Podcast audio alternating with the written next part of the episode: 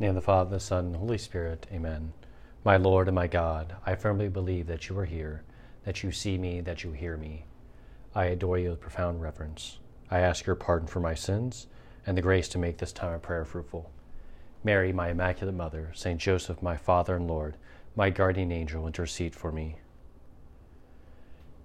In the third chapter of Genesis, we hear about the fall of Adam and Eve, our first parents, the fall of mankind from the original goodness, the original state they had of being at perfect peace and union with our God.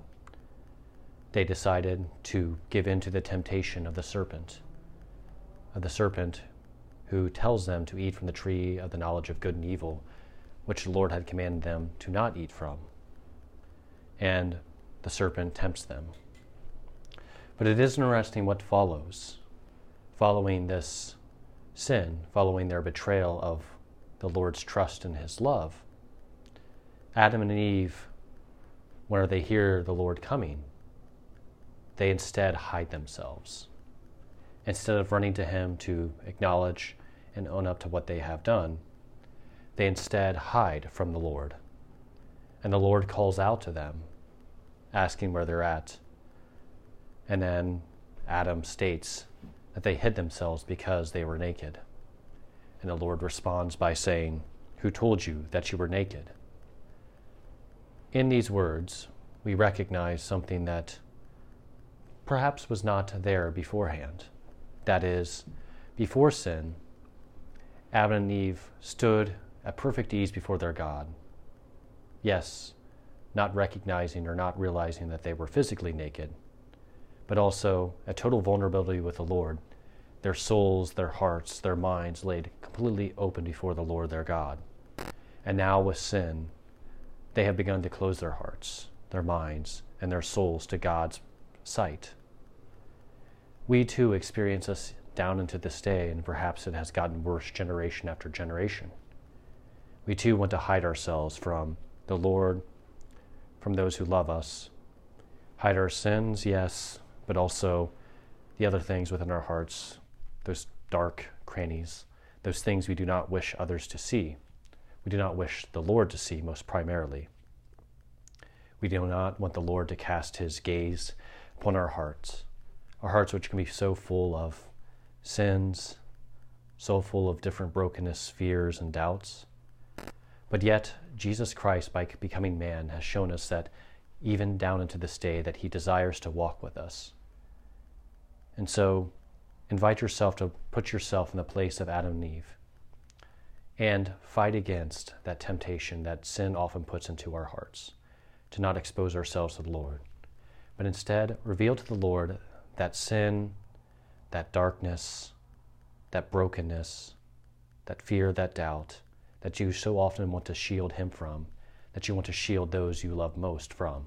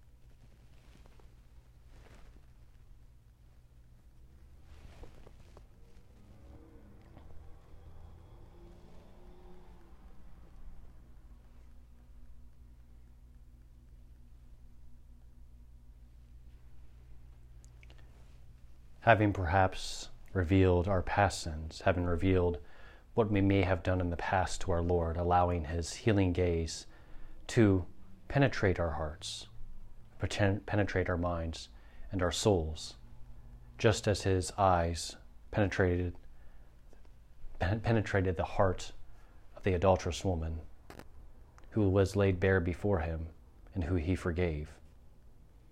Now, too, you experience that forgiveness. If it is grave sin, run to the confessional. Ask him to heal your heart if you have not already been forgiven. If you have been forgiven, trust in his mercy. Jesus, I trust in you. But now, too, there is also an invitation that, along with being forgiven, you are now granted the fullness of new life. And it is not only sinfulness that we oftentimes can bear, but even those evil inclinations within our heart. Perhaps just the thoughts that can rise up whenever someone is unkind to you. Perhaps the way you react at the goodness of others. Instead of rejoicing, you are saddened or even angered or frustrated.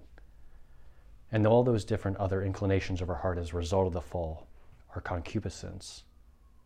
Those ways in which our hearts, our emotions, our feelings, our will, and our desires are disordered, out of alignment with what God desires them to be, out of what they were originally meant to be.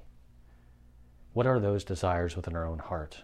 We too should expose these, not just our sins, but expose these and be honest with the Lord Speak then to him. Imagine that the Lord, that Jesus Christ sits across from you now, that he looks into your eyes, and that you express those deepest, those darkest, perhaps those most shameful things that you sometimes think. Expose them to his sight, expose them to his love, to his mercy, and allow him to transform them.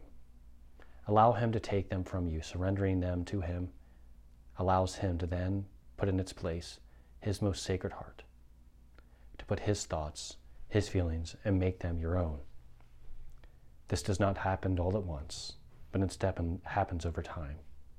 But I invite you now to hand whatever that desire, whatever that unkind thought, whatever that incorrect, disordered inclination that you have within your heart that so often frustrates you, that you're shameful of, that you do not wish any other any others to know that you think or know.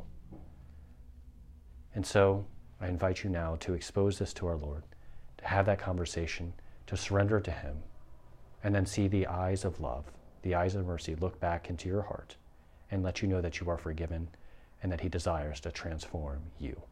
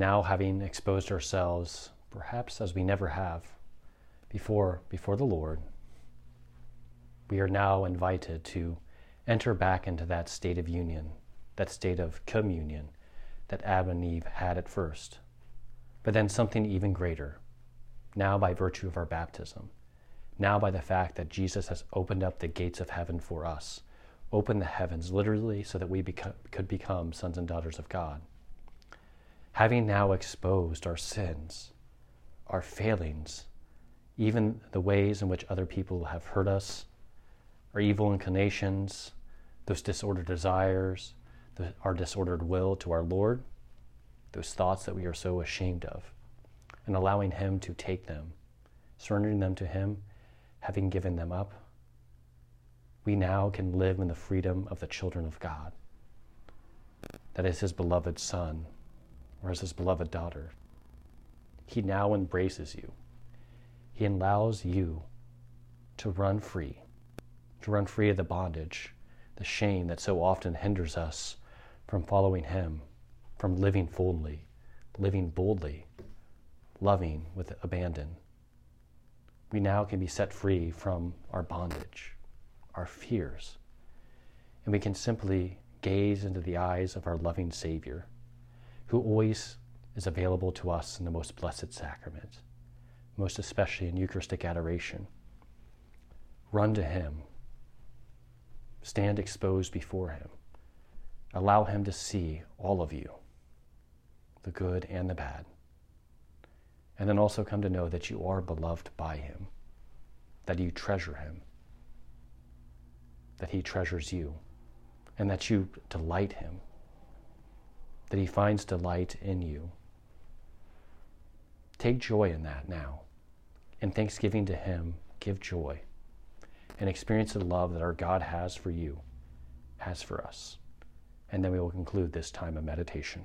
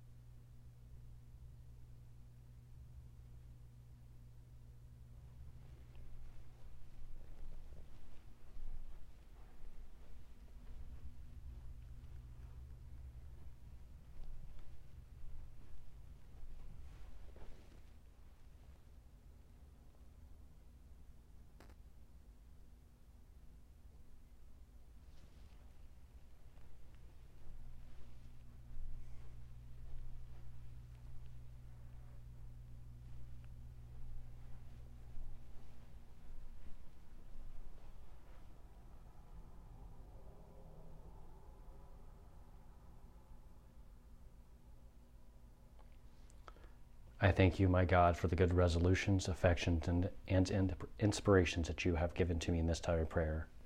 I ask your grace for putting them into effect. Mary, my Immaculate Mother, St. Joseph, my Father and Lord, my guardian angel, intercede for me. In the name of the Father, the Son, and the Holy Spirit, amen.